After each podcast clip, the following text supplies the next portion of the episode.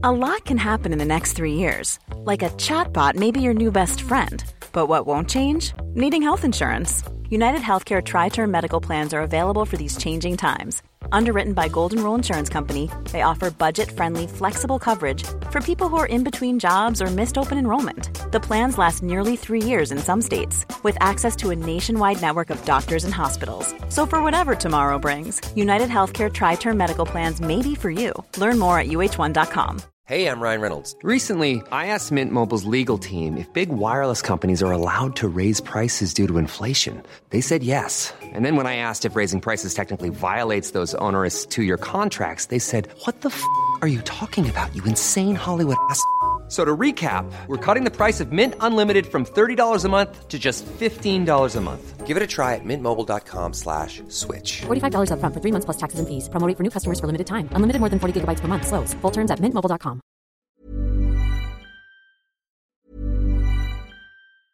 It's that time of the year. Your vacation is coming up. You can already hear the beach waves, feel the warm breeze, relax, and think about work. You really, really want it all to work out while you're away.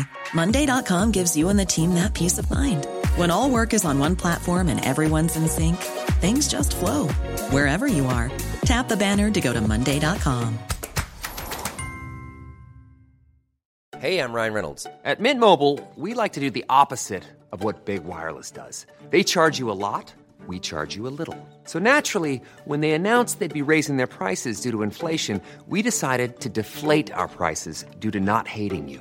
That's right. We're cutting the price of Mint Unlimited from $30 a month to just $15 a month. Give it a try at mintmobile.com/switch. $45 up front for 3 months plus taxes and fees. Promo rate for new customers for limited time. Unlimited more than 40 gigabytes per month slows. Full terms at mintmobile.com. Hey, it's Danny Pellegrino from Everything Iconic. Ready to upgrade your style game without blowing your budget? Check out Quince. They've got all the good stuff, shirts and polos, activewear, and fine leather goods, all at 50 to 80% less than other high-end brands. And the best part? They're all about safe, ethical, and responsible manufacturing. Get that luxury vibe without the luxury price tag. Hit up Quince.com/upgrade for free shipping and 365-day returns on your next order. That's Quince.com/upgrade. Peter Dowdall, TheIrishGardener.com, joining us on a very, very sunny Wednesday afternoon. Good afternoon to you, Peter. Good afternoon, Patricia. How are you? I'm very well and enjoying this wonderful weather, but I'm wondering, what is it doing to the gardens? Well, I think it's going to be a voyage of discovery. It's just glorious at the moment, so I think we need to enjoy it. But it's kind of uncharted territory, really, for us, isn't it? I mean, we've had hot periods before, but I don't recall, I don't know how extended it's going to be, but certainly a week or two of close on 30 degrees in some parts. So it's, I don't imagine it'll last too long. I think we should just enjoy it.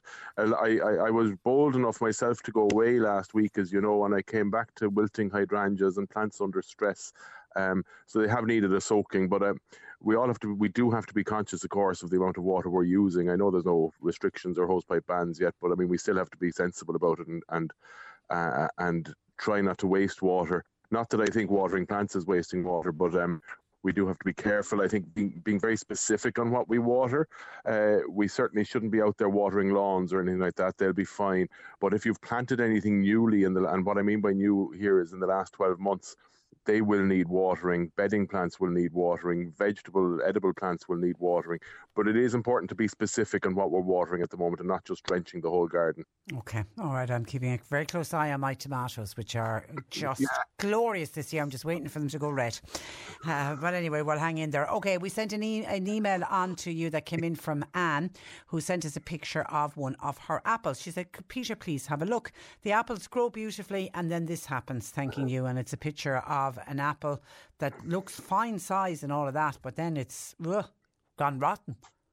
Yeah, and it's quite a common problem, really, Trish. It's just called brown rot, which is kind of a very descriptive way of how it looks, or term for how it looks.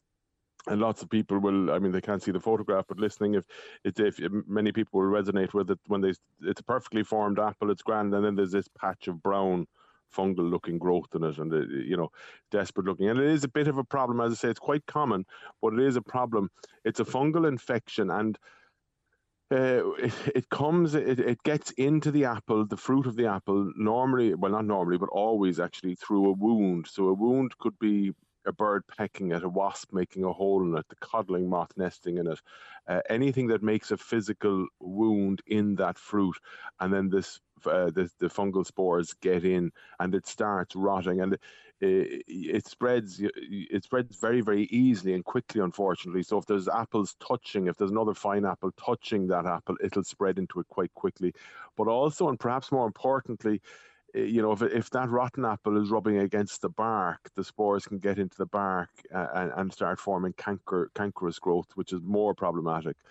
The only thing to do with it really is what we call cultural control, which is a kind of fancy way of saying to get rid of any of the diseased apples. So you have to be quite diligent, go out there and remove any of those apples which show signs of that brown rot into the compost bin. Not your own compost bin, actually, because that probably wouldn't get hot enough.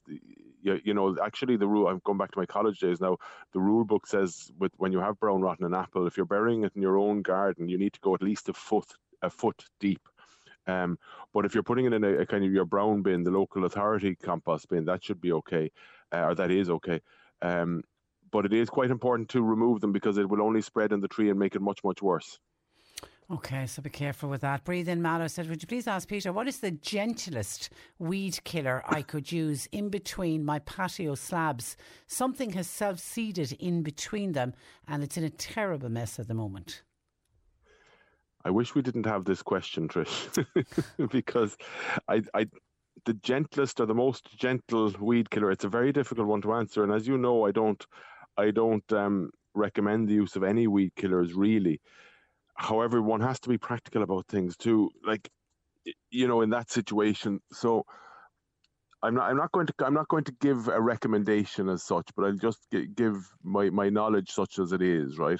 And that is that 90% of the weed killers on the market do contain glyphosate, which is, you know, the one that everybody is anti at the moment. Now, there's one world organization, I'll get this wrong, but you have something like the WHO, and then you have another United Nations body or another EU body, which are giving conflicted opinions on this. One is saying it's probably carcinogenic, and one is saying it probably isn't carcinogenic. So the truth lies somewhere in the middle. I don't claim to know the answer. I don't use it myself anyway, glyphosate. But then you look at some of the marketed as organic and eco-friendly weed killers, but they contain acetic acid, which is T1I is vinegar, which is actually far more damaging, or maybe not far more damaging, but it is very, very damaging to the soil as well. So I wouldn't be fooled by one that claims to be organic and these things. Number one, they're not very effective in the long term, and number two, they can be causing just as much damage. So the glyphosate based ones, which is in Roundup, and it's not just Roundup, as I say, it's in 90% of the weed killers that are out there, is very effective. It's safety. I think you'd have to do your own homework on it. All I'll say is I don't use it, but it's up to yourself after that. Okay, yeah, it really is. Okay, could you advise, please, what is the best apple tree to buy? Now, I don't have a garden, but I'm hoping to grow apples in a large container.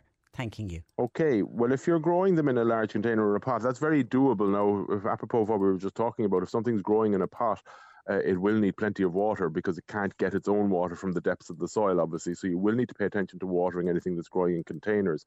And not just during periods of this extreme heat, but like any dry period, you'll have to keep them well watered or the fruit will drop. In terms of what to go for, it's not so much the variety that's important here, it's actually the rootstock. And without boring it too much, Trish, the rootstock is what determines the overall height and spread of a plant, of the apple tree in this case. And without going into the actual technical details of it, basically what you're looking for is what's called a dwarfing rootstock. So that's, as it sounds, a root system that will never grow, that will produce a plant that will never grow too high, normally always under 6 feet, often 3 to 6 feet. And then different varieties are grafted onto that rootstock. So the variety is irrelevant. It depends on the rootstock. There are dwarf apple trees sold as a brand name Coronet in Ireland, which are all grown up and around County Wexford there, I think, by Springfield Nurseries. which are very dwarfing and ideal for growing in a pot. So if you can find a coronet apple tree, as I say, the variety doesn't matter. If the coronet is in the name, it means it'll be dwarf and suitable for growing in a pot. So they'd be the ones I'd look for. Okay, hi Peter, this is Jack in Wilton. Gladiolas, should I take them up? Take up the bulbs after flowering? They're flowering very well at the moment, or do I leave the bulbs in the ground over winter? I'll give you the textbook answer and I'll give you my answer. Okay. The textbook answer is yes. Treat them as you would the spring bulbs, just later in the year, obviously. So let the flower and the foliage all die off and go brown and let all the goodness go back into that bulb.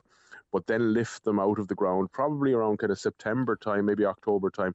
Then lift them out of the ground, store them, wrap them in a bit of newspaper or something like that. Keep them cool and dry until planting out again in February time, February, March, April. That's the textbook answer. My answer is I'm a lazy gardener, as you well know, Trish, and I leave them in the garden. You do it with the daffodil bulbs as well.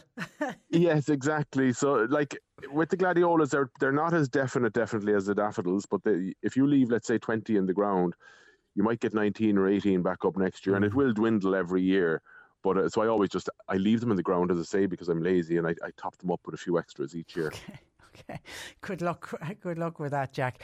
Okay, hi Peter. Imelda, could you ask Peter the name of the plant whose leaves look like the nettle plant? He showed the plant at the Mallow Garden Festival, and on his advice I purchased the same. I'm happy to say the bees absolutely love it. I just don't know the name of it.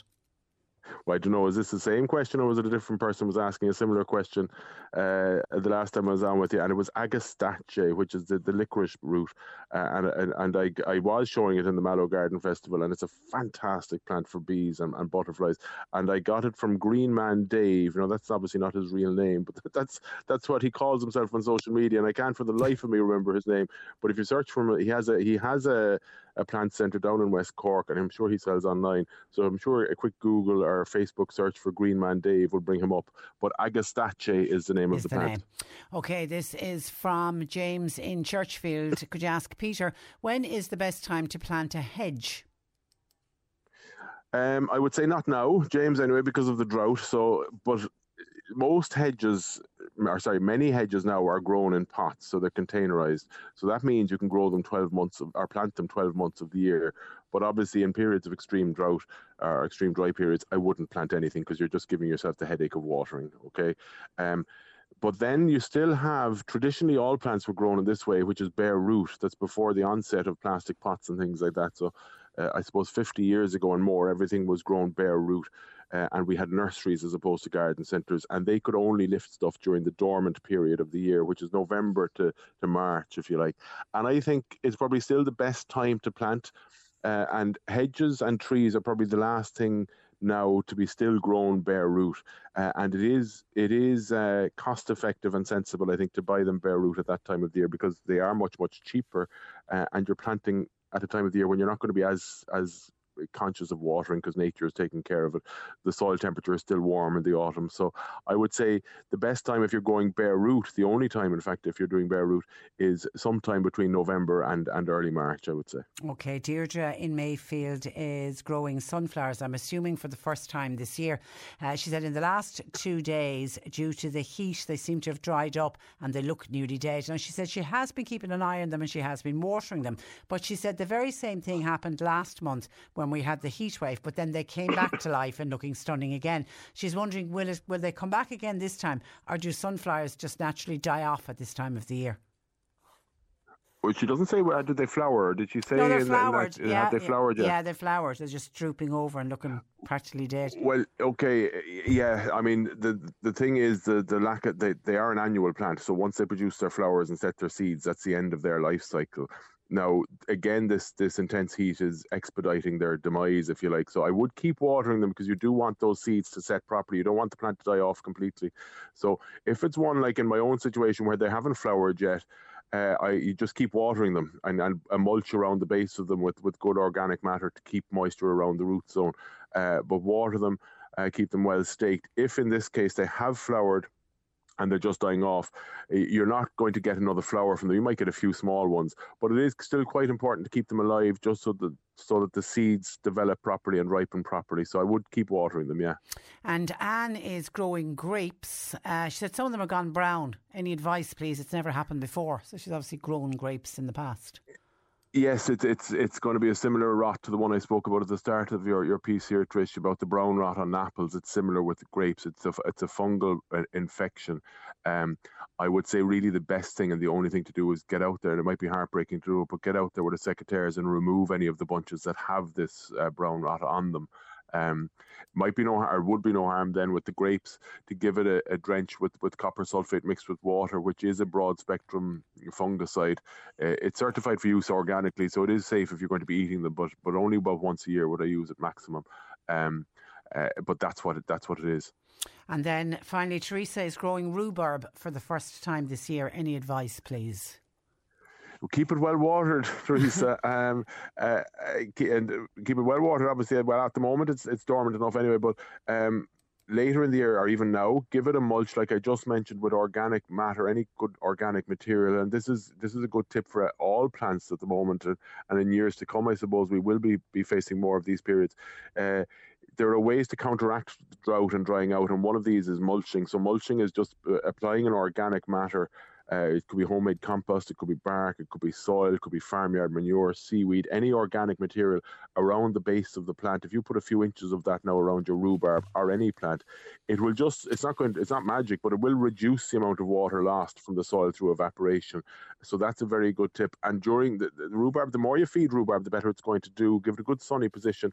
And I would feed it with either, as I say, a mulch of seaweed during the winter months, or a liquid seaweed feed. So keep it well fed, keep it, I would say, good and sunny, and really once you do get it established, it kind of takes care of itself then. And I have to say, it's my favourite jam is rhubarb jam. I think it's absolutely lovely. I do like it, I must say. Yeah. Love it. Okay, as always, Peter, thank you for that. Enjoy the fine weather, and thank you for joining us. Good afternoon to you. Thank you for that. That is Peter Dowdall of the TheIrishGardener.com. Hi, this is Craig Robinson from Ways to Win, and support for this podcast comes from Invesco QQQ, the official ETF of the NCAA. The future isn't scary, not realizing its potential, however, could be. Just like on the recruiting trail, I've seen potential come in many forms as a coach. Learn more at Invesco.com/QQQ. Let's rethink possibility. Invesco Distributors, Inc.